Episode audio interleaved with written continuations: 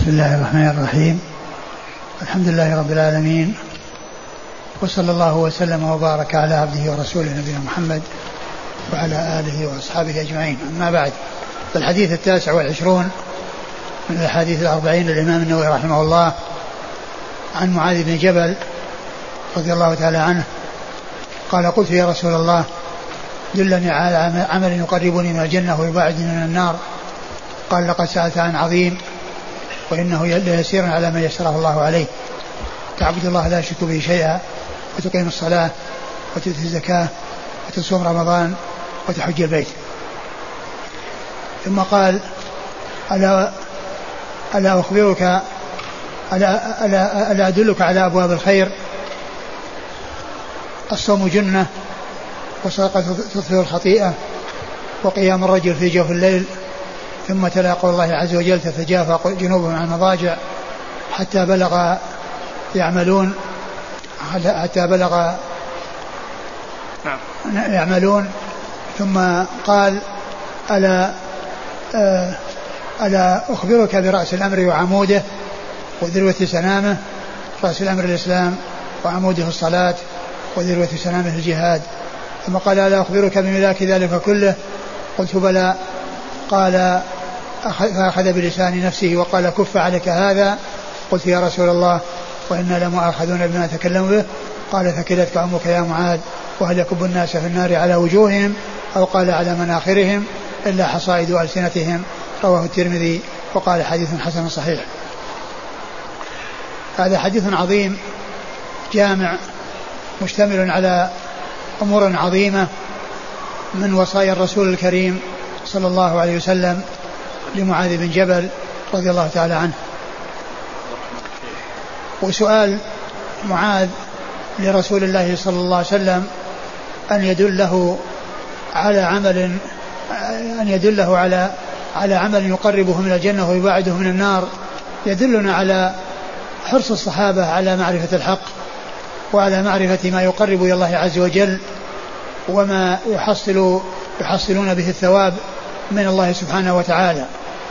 فهم الحريصون على كل خير والسباقون إلى كل خير رضي الله تعالى عنهم وأرضاهم. وسؤال معاذ رضي الله عنه الرسول صلى الله عليه وسلم يدلنا على هذا. قال دلني على عمل يقربني الجنة ويبعدني من النار. وهذا فيه إثبات الجنة والنار وأنهما موجودتان وهما باقيتان لا تفنيان ولا تبيدان. وفيه أيضا أن أن سؤال الجنة أو عبادة الله عز وجل لتحصيل الجنة والسلامة من النار أن هذا شأن سلف هذه الأمة من أصحاب رسول الله صلى الله عليه وسلم. وليس وليس كما يقوله بعض الصوفية لا ما ما عبدت الله رغبة في جنته ولا خوفا من ناره وإنما شوقا إليه. فإن أصحاب رسول الله صلى الله عليه وسلم هم خير الناس وهم أفضل الناس. يسألون الله الجنة ويعوذون به من النار ويبحثون عن الأعمال التي توصل الجنة والأعمال التي بها يتخلصون النار وبها يبتعدون من النار. ثم أيضا الله عز وجل قد, قد أخبر عن خليله إبراهيم عليه الصلاة والسلام أنه قال واجعلني من ورثة جنة النعيم. واجعلني من ورثة جنة النعيم.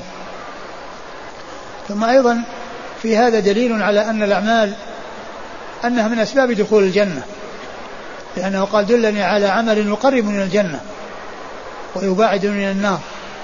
فالأعمال هي أسباب في دخول الجنة. وقد قال الله عز وجل وتلك الجنة التي أورثتموها بما كنتم تعملون.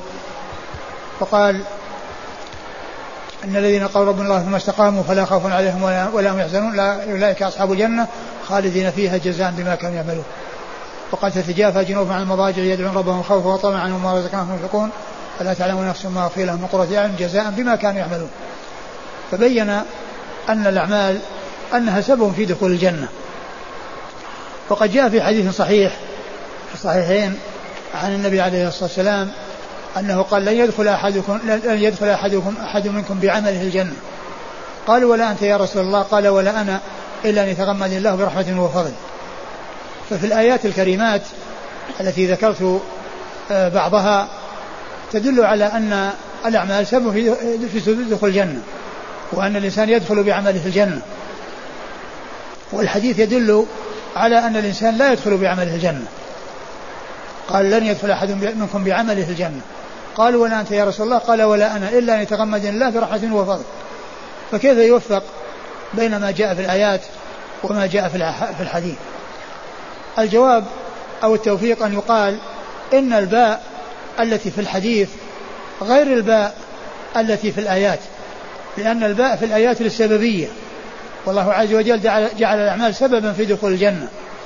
جعل الأعمال سببا في دخول الجنة. والباء التي في الحديث باء المعاوضة يعني للمعاوضة. يعني لا يدخل أحد منكم بعمله الجنة يعني أن الجنة عوض عن عمله. ومعنى ذلك أن الإنسان يستحق الجنة بمجرد عمله وليس هناك شيء وراء ذلك من أن يكون لله فضل يعني في هذا بل الفضل لله عز وجل في دخول الجنة. فإذا الباء في الحديث تكون للمعاوضة وليست للسببية والآيات في والباء في الأحاديث في الآيات للسببية. ومعلوم أن الإنسان عندما يعمل عملا عند غيره في هذه الحياة الدنيا فإنه يستحق الأجرة في مقابل عمله عوضا. وليس الذي يدفع العوض له منه وفضل على الأجير الذي أعطي أجرته لأن لأن هذا في مقابل العمل. هذا عمل وهذا أعطى في مقابل عمل. أما فيما يتعلق بفضل الله عز وجل وإدخاله الجنة فهي وإن كانت الأعمال سبب في دخول الجنة إلا أنها بفضل الله عز وجل. لا يقال أن أن أن, أن هذه المعاوضة وأن القضية هي آه، عمل وجد فجاء هذا عوضا عنه. بل الفضل لله عز وجل أولا وآخرا هو الذي تفضل بالتوفيق للعمل.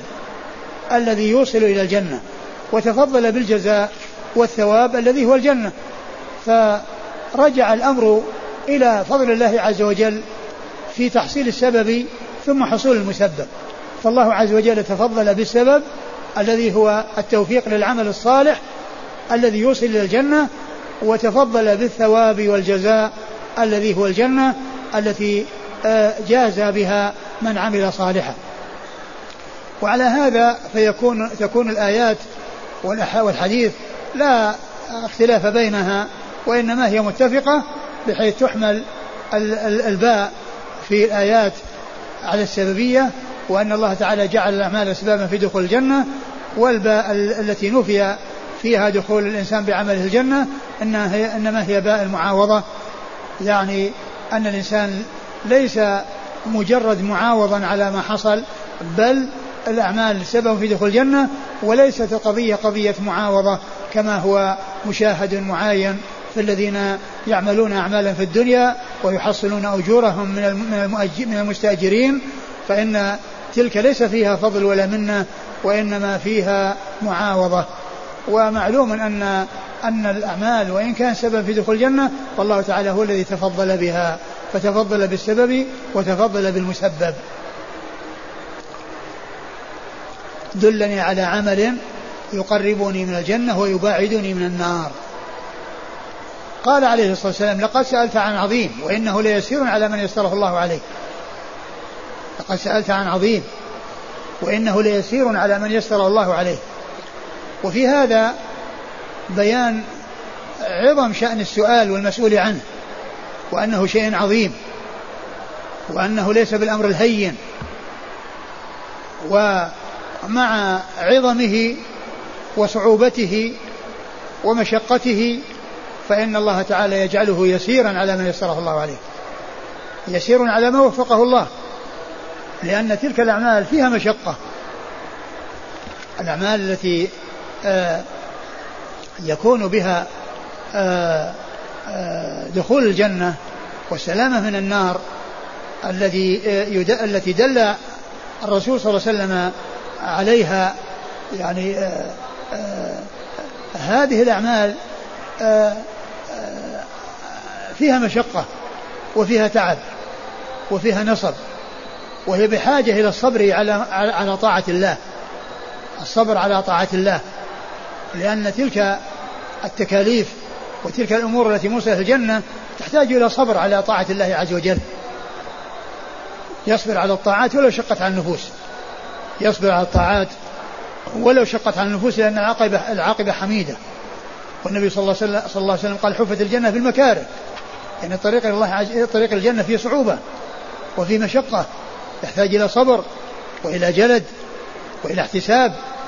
ليس بالأمر الهين ولكنه يكون يسيرا على من يسره الله عليه. وفي هذا أيضا دليل على أن الإنسان يحرص على الأعمال الصالحة وأن آه، وأن من آه، استعان بالله وعول على الله وجد واجتهد وأخذ بالأسباب الموصلة إلى المقصود والمطلوب فإن ذلك يكون ويتم بتيسير الله عز وجل وتوفيقه لتحصيل ذلك المطلوب. وأيضا فيه تشجيع على مثل هذا السؤال. وبيان يعني آه، أهميته وأن شأنه عظيم وأن السؤال عن مثل هذا من أهم المهمات لأنه سؤال عن آه، عمل الإنسان في هذه الحياة. لأن كما هو معلوم هذه الحياة دار العمل والآخرة دار الجزاء ما فيه إلا جنة أو نار. ودخول الجنة والنار إنما يكون بما يحصل في الدنيا من توفيق الله عز وجل للأعمال الصالحة التي توصل إلى الجنة وتباعد من النار. قال لقد سألت عن عظيم وإنه ليسير على من يسره الله عليه. قال لقد سألت عن عظيم وإنه ليسير على من يسره الله عليه. ثم بين ذلك في قوله صلى الله عليه وسلم تعبد الله ولا تشرك به شيئا تقيم الصلاة وتؤتي الزكاة تصوم رمضان وتحج البيت. وهذه أركان الإسلام الخمسة التي بينت في حديث جبريل حيث قال أخبرني عن الإسلام قال أن تشهد أن لا إله إلا الله وأن محمد رسول الله وتقيم الصلاة وتؤتي الزكاة وتصوم رمضان وتحج البيت إن استطعت إليه سبيلا. وكذلك في حديث عبد الله بن عمر بني الإسلام على خمس شهادة أن لا إله إلا الله وأن محمد رسول الله وإقام الصلاة وإيتاء الزكاة وإقام الصلاة وإيتاء الزكاة والحج وصوم رمضان. فهذه الأشياء الخمسة التي جاءت في هذا الحديث هي التي جاءت في حديث جبريل وفي حديث عبد الله بن عمر رضي الله تعالى عنهما. وقوله تعبد الله أي تفرد الله بالعبادة وتخصه بالعبادة. والله عز وجل قد خلق الخلق لعبادته خلقهم لأمرهم ونهيهم بالعبادة. خلقوا لأمرهم ونهيهم. وقد أمروا ونهوا وبين لهم التوحيد وبين لهم الشرك بين لهم طريق الخير وطريق الشر. ألم يجعل له عينين؟ ولسانا وشفتين وهديناه النجدين يعني طريق الخير وطريق الشر. وقد حصل ذلك وحصل تبيين ذلك بما جاء في كتاب الله وسنة رسوله صلى الله عليه وسلم. وعبادة الله عز وجل تكون آه، يجب أن تكون خالصة له وأن تكون موافقة لسنته صلى الله عليه وسلم. وعلى هذا فتكون الشهادة بأن محمد رسول الله صلى الله عليه وسلم داخلة في عبادة الله. لأن عبادة الله عز وجل لا تعتبر ولا آه، تكون مجزية ونافعة إلا إذا توفر فيها شرطان. أن تكون خالصة لله وأن تكون مطابقة لسنة رسول الله صلى الله عليه وسلم. فإذا لابد من من مع شهادة أن لا إله إلا الله من شهادة أن محمد رسول الله. لابد مع شهادة أن لا إله إلا الله من شهادة أن محمد رسول الله. وهما شهادتان متلازمتان. لا تنفك إحداهما عن الأخرى. من حين بعث رسول الله عليه الصلاة والسلام فكل إنسي وجني يتحتم عليه ويتعين أن يدخل في هذا الدين وإلا فإن النار مثواه كما قال الرسول صلى الله عليه وسلم والذي نفسي بيده لا يسمع بأحد من هذه الأمة يهودي ولا نصراني ثم لا يؤمن بالذي جئت به إلا كان من أصحاب النار. ويقول بعض العلماء كنت إذا آه، سمعت الحديث عن رسول الله صلى الله عليه وسلم تأملت فأجد معناه في القرآن. قال ولما سمعت هذا الحديث تأملت فوجدت معناه في قول الله عز وجل ومن يكفر به من الأحزاب فالنار موعده. ومن يكفر به من الأحزاب فالنار موعده. أي أنه مثل قوله لا يسمع بأحد من هذه الأمة يهودي ولا نصراني ثم لا يؤمن بالذي جئت به إلا كان من أصحاب النار. وعلى هذا فعبادة الله عز وجل لا بد فيها من شرطين إخلاص العمل لله وتجديد المتابعة لرسول الله صلى الله عليه وسلم. فإذا توفر هذان الشرطان نفع العمل ونفعت العبادة وإن اختل أحدهما فإن العمل مردود على صاحبه ولا عبرة به ولا قيمة له. ثم ذكر بعد ذلك الصلاة والزكاة والصيام والحج. قد ذكرها مرتبة على حسب أهميتها. فأهم هذه الأركان بعد الشهادتين الصلاة التي هي عمود الإسلام كما في الحديث الذي معنا. وكما وأيضا هي تنهى عن الفحشاء المنكر وهي من آخر ما أصابه الرسول صلى الله عليه وسلم. وهي آخر ما يفقد في هذه الحياة. وأول ما يحاسب عليه هذه يوم القيامة. مزايا كثيرة متعددة تتعلق بالصلاة. وقدمت الصلاة على غيرها لأنها أهم من غيرها. وذلك لأنها صلة وثيقة بين العبد وبين ربه وتتكرر في اليوم والليلة خمس مرات. بخلاف الأعمال الأخرى فإن منها ما يكون في السنة ومنها ما يكون في العمر. وأما الصلاة فهي في اليوم والليلة خمس مرات. ولهذا الإنسان إذا صاحب إنسانا فإنه يستطيع أن يكتشف كونه من أهل الاستقامة أو من أهل الضلال في خلال 24 ساعة في خلال يوم وليلة. يعرف أن الشخص الذي رافقه أو خالطه أو صاحبه ولازمه أنه من أولياء الله ومن أعداء الله بكونه يصلي أو لا يصلي. فإن كان من المصلين فهذه علامة الخير وإن كان من غير المصلين فهذه علامة السوء ويتبين ذلك في مدة وجيزة في خلال يوم وليلة. فقدمت الصلاة لأهميتها ولأنها مقدمة على غيرها ولأنها صلة وثيقة بين العبد وبين ربه لأنها تتكرر في اليوم والليلة مرات ثم جاء بعد ذلك ذكر الزكاة التي تأتي في السنة مرة واحدة. تأتي مرة واحدة. إذا استوى الثمر وجاء حصاد الزرع وحال الحول على النقود أو على التجارة أو على بهيمة الأنعام فإنها تخرج الزكاة. وقدمت الزكاة على الصيام لأنها متعدية النفع لأن المزكي يستفيد والفقير الذي تدفع إليه الزكاة يستفيد. فهي آه الزكاة بل هي قرينة الزكاة الصلاة في كتاب الله وفي سنة رسول الله صلى الله عليه وسلم. كثيرا ما يأتي الجمع بين الصلاة والزكاة في الآية أو الحديث. كما قال الله عز وجل وما أمروا إلا ليعبدوا الله مخلصين له دين حنفاء ويقيموا الصلاة ويؤتوا الزكاة وذلك دين القيم. وقال الذين مكناهم الذي أقاموا الصلاة وآتوا الزكاة. وقال فإن تابوا وأقاموا الصلاة وآتوا الزكاة فخلوا سبيلهم فإن تابوا وأقاموا الصلاة وآتوا الزكاة فإخوانكم في الدين. وهكذا يأتي كثيرا في القرآن الجمع بين الصلاة والزكاة. فالزكاة مقدمة على الصيام لأنها متعدية النفع. المزكي يستفيد حصول الأجر والثواب وزكاء المال وطهارته والمزكى المدفوع إليه الزكاة يستفيد لأنه فقير محتاج إلى الزكاة التي تدفع إليه من الأغنياء. ثم جاء الصيام بعد ذلك لأنه يتكرر في السنة شهر في السنة.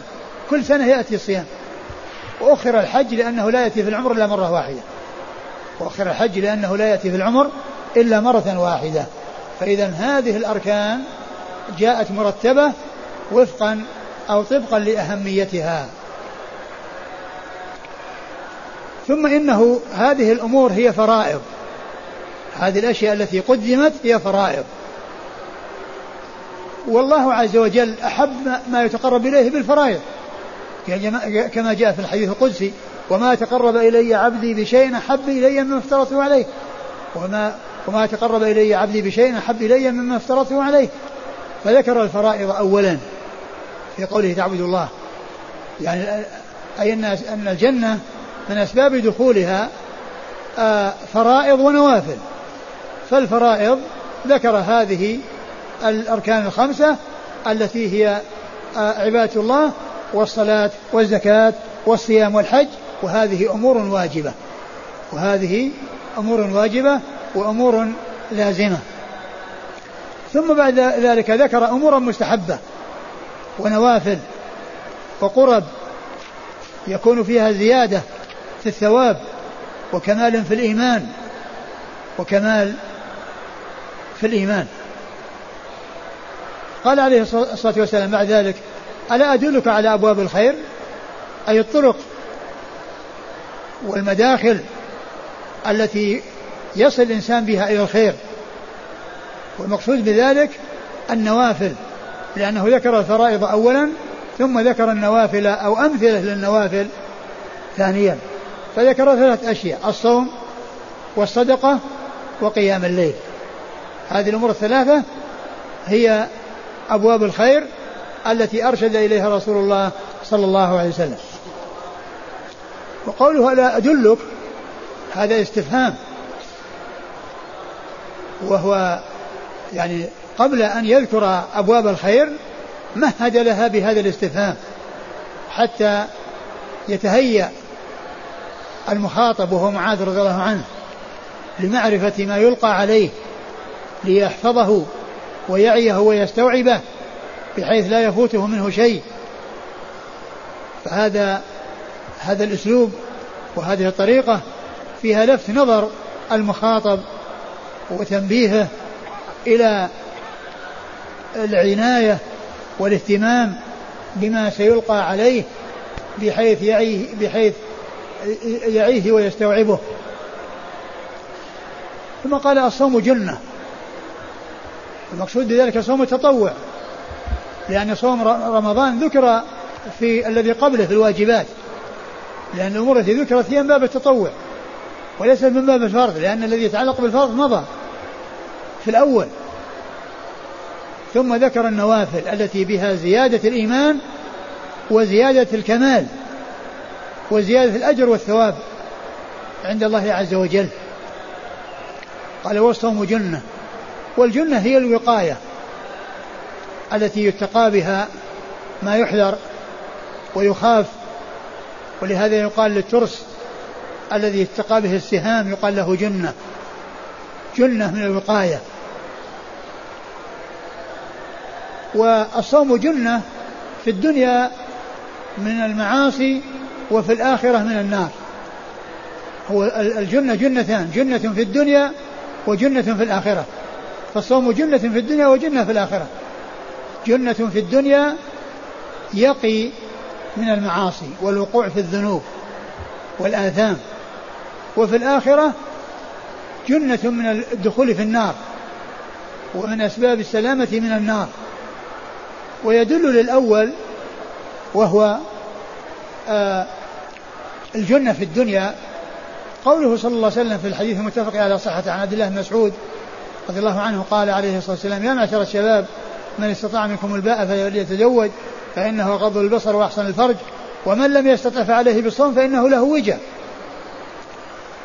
أي أن من قدر على الزواج يتزوج ويقضي وطره ومن عجز ولم يتمكن من ذلك لعدم القدرة المالية التي توصله إليه فإن عليه أن يأتي بالصوم لأن الصوم يضعف شهوته ويضعف قوته فلا فيسلم بذلك من الوقوع في الفاحشة والوقوع في الأمر المحرم فإن الصوم يكبح جماح القوة وشدة الشهوة لأنه يكون فيه إضعاف للنفس بخلاف الإفطار وعدم الصيام فإن فإنه يكون فيه النشاط وفيه الأكل والشرب وفيه الاستمتاع الذي يجعل الإنسان فيه هذه القوة وفي هذه الشهوة والصوم يضعفها. فأرشد عليه الصلاة والسلام إلى ما يكون به السلامة من الوقوع في الفاحشة والوقوع في الأمر المحرم. إذا لم يستطع الإنسان أن يصل إلى شهوته بالطريق الحلال فإن عليه أن يصوم حتى لا يقع في الأمر المحرم. لأن الصوم يضعف شهوته فلا يكون عنده الاندفاع والرغبة التي تجعله يقدم على آه، تفريغها وعلى حصولها بطريق محرمة. وأما الوقاية من النار فهي في الآخرة سبب في السلامة من النار. وقد جاء في الحديث الصحيح من صام يوما في سبيل الله بعد الله وجهه عن النار سبعين خريفا. من صام يوما صام في سبيل الله بعد الله وجهه عن النار سبعين خريفا. إذا الصوم أو صوم التطوع يكون جنة من المعاصي وجنة من النار. ثم قال والصدقة تطفئ الخطيئة كما يطفئ الماء النار. الصدقة التي هي الإحسان إلى الناس وإيصال النفع إليهم وشد وسد عوزهم وفقرهم وذلك بإيصال الصدقة إليهم. هذه من أسباب آه، إطفاء الخطايا أي زوالها وذهابها. ولا شك أن الصغائر تذهب بفعل الطاعات. وأما الكبائر فإنها تذهب مع التوبة فإنها تذهب مع التوبة. أما مع الإصرار عليها فكون الإنسان يتصدق وهو مصر على كبائر لا يقال أن الصدقة محت كبائره التي هو مصر عليها. وإنما هي تمحو الصغائر. تمحو الصغائر وأما الكبائر الذي يمحوها التوبة فهو إذا تاب وتصدق وهو تائب من جميع الذنوب فإن الصدقة تطفئ تلك الخطايا كما يطفئ الماء النار أي أنها تقضي عليها وتستأصلها كما أن الماء إذا وضع على النار وصب على النار فإنه يخبدها ويطفئها وهذا معروف بالمشاهدة والمعاينة أن الماء بمجرد وصوله إلى النار فإنه يقضي عليها ويطفئها فكذلك المعاصي التي هي المشبه آه، يطفئها آه، تطفئها الصدقة وهي القربة التي يتقرب الله عز وجل إليها بها بسد عوز المعوزين وقضاء حاجات الفقراء والمساكين. وفي ذلك التشبيه تشبيه الأمور المعنوية بالأمور الحسية لتقريب ذلك إلى الأذهان وإلى الأفهام لأن المشاهد أن الماء إذا جعل النار قضى عليها وأنهاها فكذلك المعاصي إذا جاءت فإنها آه، آه، فكذلك الصدقة إذا جاءت فإنها تقضي على المعاصي ولكن الكبائر تكون بالتوبة منها. ثم قال وقيام الرجل في جوف الليل يعني أنه من أبواب الخير لأن الرسول صلى الله عليه وسلم ذكر أبوابا ثلاثة من أبواب الخير الصوم والصدقة وقيام الليل. الصدقة نفعها متعدي والصوم وقيام الليل نفعهما قاصر. لا يتعدى الصائم المصلي في الليل. وقيام الليل هو أفضل الصلاة بعد الفريضة. كما جاء عن النبي صلى الله عليه وسلم أفضل الصلاة بعد الفريضة قيام الليل. فهو أفضل التطوع الذي يتطوع به من الصلوات الذي هو قيام الليل كما ثبتت بذلك السنة عن رسول الله صلى الله عليه وسلم. ثم تلا قول الله عز وجل تتجافى جنوبهم عن المضاجع يدعون ربهم خوفا وطمعا ومما رزقناهم ينفقون فلا تعلم نفس ما أخفي لهم من قرة أعين جزاء بما كانوا يعملون. تلا هاتين الآيتين. تلا هاتين الآيتين المشتملتين على بيان آآ آآ هذا العمل الصالح وأن آآ وأن أولياء الله عز وجل الذي يحصل منهم هذا العمل الصالح يرغبون ويرهبون وكذلك جزاءهم الجنة. بسبب أعمالهم التي عملوها وقدموها في هذه الحياة. ومما ينبغي أن ينبه عليه أن أن الإنسان عندما يكون يتحدث أو يحدث أو يعظ أو يذكر فإذا مرت آية فإنه يأتي بها كما كما كان يحدث ولا يتحول من كونه يخاطب الناس إلى كونه يقرأ القرآن ويصير كأنه قارئ وأنه تالي. فإن مقام فإن مقام الاستدلال غير مقام التلاوة. مقام الاستدلال غير مقام التلاوة. بعض الناس تجده يعني يخاطب الناس فإذا مرت آية تحول إلى كونه قارئا. فالذي يسمعه يقول هذا قارئ قرآن ليس محدثا ولا مذكرا ولا آه، خطيبا وإنما هو قارئ القرآن. فإن مقام الاستدلال غير مقام القراءة. مقام الاستدلال غير مقام القراءة. ثم قوله وصلاة الرجل في جوف الليل الرجل هنا لا مفهوم له بل المرأة كذلك والنساء كذلك و وإنما ذكر الرجل لأن الغالب أن الخطاب مع الرجال. وإلا فإن الأصل التساوي بين الرجال والنساء في الأحكام. ولا يصار إلى الفرق بينهما إلا إذا وجد ما يدل على أن هذا الحكم خاص بالرجال دون النساء.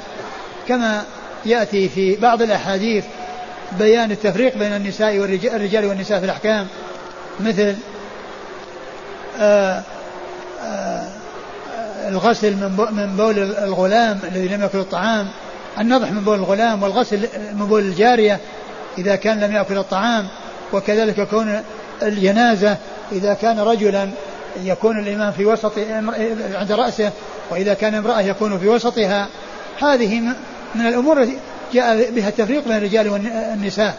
وكذلك فيما يتعلق بالعقيقة والدية والشهادة والميراث والعتق خمسة أمور النساء على النصف من الرجال فيها وهي الميراث والعتق والعقيقة والدية والشهادة. هذه أمور خمسة النساء على نصف من الرجال فيها فإذا الأصل هو التساوي بين الرجال والنساء في الأحكام. وعلى هذا فإن قوله في الحديث وصلاة الرجل في جوف الليل ذكر الرجل لا مفهوم له بل مثله المرأة. ثم قال ألا أخبرك برأس الأمر وعموده وذروة سنامه؟ قلت بلى. قال رأس الأمر الإسلام وعموده الصلاة وذروة سنامه الجهاد. وهذا مثل الذي قبله الاستفهام فيه تنبيه المخاطب إلى الاستعداد والتهيؤ لما سيلقى عليه لما سيلقى عليه. وقوله رأس الأمر الأمر هو الدين الذي جاء به محمد صلى الله عليه وسلم وهو الشأن وهو أعظم الشؤون الذي هو الإسلام والدين. رأس الأمر الإسلام وعموده الصلاة. وهذا يدلنا على عظم شأن الصلاة لأنها عمود الإسلام. ومعلوم أن العمود أو الأعمدة يقوم عليها البنيان ويقوم تقوم عليها الخيام. وإذا ذهبت أو نزعت عمود الخيمة سقطت على الأرض. وإذا كسرت أعمدة البنيان هبطت العمارة المكونة من طوابق كثيرة بعضها على بعض حتى تكون أقل مما يساوي دور واحد وهي عدة أدوار. سقط بعضها على بعض لما اختلت الأعمدة أو ربط حديد بالأعمدة وسحبت فإن البنيان بطوابقه الكثيرة يهبط بعضه على بعض. فالصلاة عمود الإسلام ويقوم عليها الدين وهذا يبين لنا عظيم شأنها وأن شأنها أمر عظيم لأنها هي العمود التي يقوم عليها الإسلام. ثم قال وذروة سنامه الجهاد والسنام هو أعلى الشيء البعير أعلى سنامه هو أعلى أعلى شيء فيه سنام والذروة هي أعلى السنام. الذروة هي أعلى السنام. ذروة السنام يعني أعلى السنام لأن السنام أعلى شيء وأعلى شيء فيه أعلى شيء في السنام هو أعلى أعلى من غيره. وأطلق على الجهاد أنه ذروة سنام الإسلام لأن فيه علو الإسلام وظهوره وقوة المسلمين. وتفوقهم على غيرهم. وتفوقهم على الكفار. وغلبتهم للكفار. وذلك لظهوره ظهور المسلمين وقوتهم. يكونون غالبين للكفار ويكون الكفار يهابونهم ويخشونهم. فإما أن يدخلوا في الدين وإما أن يدخلوا تحت حكم الإسلام ويدفعوا الجزية. ولكن يكون تحت ولاية المسلمين. ويكون ذلك سببا في هدايتهم لأنهم يشاهدون أحكام الإسلام ويشاهدون تطبيق الإسلام من المسلمين فيكون في ذلك القدوة الحسنة والقدوة الطيبة.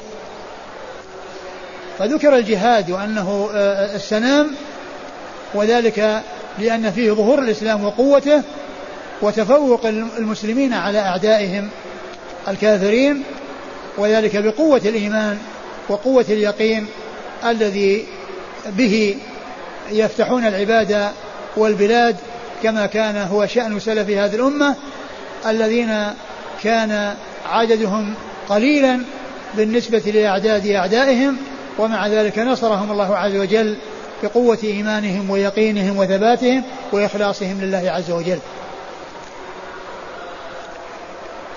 والجهاد يكون جهادا للنفس ولا يحصل جهاد الأعداء إلا إذا حصلت مجاهدة النفس. لأن الإنسان إذا لم يجاهد نفسه لا يستطيع أن يجاهد غيره. و وجهاد النفس هو أهم شيء يمكن من جهاد الأعداء. لأن الإنسان إذا ما كان عنده قوة إيمان ولا عنده مجاهدة للنفس ما يكون عنده صبر. ولا يكون عنده جلد ولا يكون عنده رغبة ولا يكون عنده حرص على مجاهدة الكفار. فمجاهدة النفس هي الأساس الذي تكون به القوة من المجاهدين والمقاتلين للكفار ولهذا كان أصحاب رسول الله صلى الله عليه وسلم وسلف هذه الأمة تفوقوا على غيرهم من أعدائهم مع قلة عدد المسلمين وقلة عتادهم وكثرة أعداد الكفار وكثرة عتادهم ولكن عندهم قوة الإيمان وعندهم قوة البصيرة وقوة القوة في الدين هذا هو الذي مكنهم من التغلب على أعدائهم مع قلة المسلمين وقلة عدد عتادهم وكثرة الكفار وكثرة عدادهم فإن الفئة القليلة تغلب الفئة الكثيرة بإذن الله وذلك بقوة الإيمان وقوة اليقين. فالجهاد جهاد النفس ثم جهاد المنافقين وجهاد الكفار كما قال الله عز وجل يا أيها النبي جاهد الكفار والمنافقين واغلظ عليهم. ثم قال ألا أخبرك بملاك ذلك كله؟ قلت بلى. فأخذ بلسان نفسه وقال كف عليك هذا. أخذ بلسان نفسه وقال كف عليك هذا. وهذا يبين لنا عظم شأن شأن خطور يبين لنا خطورة اللسان وأن أمره خطير. وأنه ليس بالأمر الهين وأنه هو الذي يوقع في المهالك ويوقع في العطب. فقال ألا أخبرك بملاك ذلك كله؟ قلت بلى. فأخذ بلسان نفسه وقال كف عليك هذا. وهذا يدلنا على خطورة شأن اللسان. ولهذا آآ آآ معاذ رضي الله عنه عندما قال النبي صلى الله عليه وسلم ما قال؟ قلت أو قال وإنا لمؤاخذون بما نتكلم به يا رسول الله وإنا لمؤاخذون بما نتكلم به. قال عليه الصلاة والسلام ثكلتك أمك يا معاذ وهل يكب الناس في النار على وجوههم أو قال على مناخرهم؟ هذا شك من الراوي. هل قال الرسول صلى الله عليه وسلم كذا أو قال كذا؟ هل قال الوجوه أو قال مناخر؟ إلا حصائد ألسنتهم. وهل يكب الناس في النار على وجوههم أو قال على مناخرهم؟ إلا حصائد ألسنتهم. يعني جزاء وعقوبة ما يحصل للألسنة من الكلام السيء في هذه الحياة الدنيا. فهذا هو الذي يوصلهم إلى النار وهذا هو الذي يوقعهم في النار لأن الناس في هذه الحياة الدنيا يزرعون. هذه هذه الحياة الدنيا هي دار الزرع ودار العمل والآخرة دار الحصائد دار الحصاد. الناس يحصدون. ويحصلون أجر ما قدموا. إن قدموا خيرا وجدوه وإن قدموا شرا وجدوه كما قال الله عز وجل فمن يعمل مثقال ذرة خيرا يره ومن يعمل مثقال ذرة شرا يره. وجاء في الحديث القدسي الذي مر بنا قريبا قال عليه الصلاة والسلام يا عبادي إنما هي أعمالكم أحصيها لكم ثم أوفيكم إياها. قال النبي صلى الله عليه وسلم فيما يرويه عن ربه يا عبادي كل إنما هي أعمالكم أحصيها لكم ثم أوفيكم إياها فمن وجد خيرا فليحمد الله ومن وجد غير ذلك فلا يلومن إلا نفسه. وفي هذا بيان عظم شأن اللسان وأن أمره ليس بالأمر الهين بل, بل شأنه خطير. وقد, وقد مر بنا الحديث الذي قال فيه النبي صلى الله, صلى الله عليه وسلم من كان يؤمن بالله واليوم الآخر فليقل خيرا أو ليصمت. وفي الحديث المتفق على صحته قوله صلى الله عليه وسلم من يضمن لي ما بين لحييه وما بين رجليه أضمن له الجنة والذي بين اللحيين هو اللسان والذي بين الرجلين هو الفرج. وقوله ثكلتك أمك يا معاذ يعني فقدتك حتى صارت ثكلى وليس آه، آه، الدعاء مرادا وإنما المراد هو الاهتمام بما يخاطب به بل إن أنه جاء عن النبي عليه الصلاة والسلام أن كل دعوة دعا بها على أحد وهو ليس أهلا لها أن الله عز وجل شرط على على ربه أن يجعل كل دعوة دعا بها على أحد ليس أهلا لها أن يجعل الله ذلك لها لذلك المدعو عليه أن يكون ذلك طهرا وزكاء وقربة من الله عز وجل. يعني فيكون بدل ما كان دعاء عليه على صيغة الدعاء عليه يكون دعاء له. وقد ثبت هذا في صحيح مسلم عن أنس بن مالك رضي الله عنه أن أمه أم سليم رضي الله تعالى عنها كان لها يتيمة فأرسلت أرسلتها إلى النبي صلى الله عليه وسلم في حاجة. وكان النبي صلى الله عليه وسلم رآها وهي صغيرة جدا ثم رآها قد كبرت فقال أنت هي؟ كبرت لا كبرت سنك فرجعت تلك اليتيمة تبكي. فلما جاءت إلى أم سليم تبكي قالت إن الرسول دعا علي وقال كذا وكذا. فجاءت أم سليم مسرعة إلى رسول الله صلى الله عليه وسلم وقال ما لك يا أم سليم؟ قالت إنك دعوت على يتيمتي. قال أما علمت يا أم سليم أنني اشترطت على ربي أن كل من دعوت عليه دعوة ليس بأهل أن يجعل الله له زكاء وطهرا. ثم إن الإمام مسلم رحمة الله عليه من حسن ترتيبه وحسن دقته في كتابه الصحيح لما ذكر هذا الحديث أورد بعده حديث ابن عباس الذي قال فيه النبي صلى الله عليه وسلم لمعاوية لا أشبع الله بطنه لا أشبع الله بطنه. بعدما ذكر هذا الحديث الذي فيه هذا الشرط وأنه يكون دعاء له وليس دعاء عليه أورد بعده مباشرة حديث ابن عباس لما أرسله النبي صلى الله عليه وسلم إلى معاوية فقال وجده يأكل ثم رجع إليه فقال اذهب مرة أخرى وقال وجده يأكل فقال لا أشبع الله بطنه. فصار دعاء له بناء على هذا الحديث الذي حدث به أم رضي الله تعالى عنها كما روى ذلك أنس بن مالك رضي الله تعالى عنه. فصار منقبة لمعاوية وصار فيه فضل لمعاوية.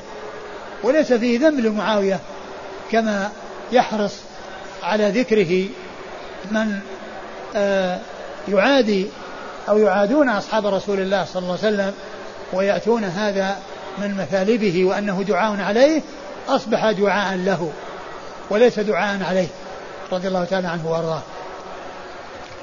فهذا الحديث العظيم مشتمل على هذه الوصايا العظيمة النافعة الجامعة من من من ممن أعطي جوامع الكلم صلوات الله وسلامه وبركاته عليه.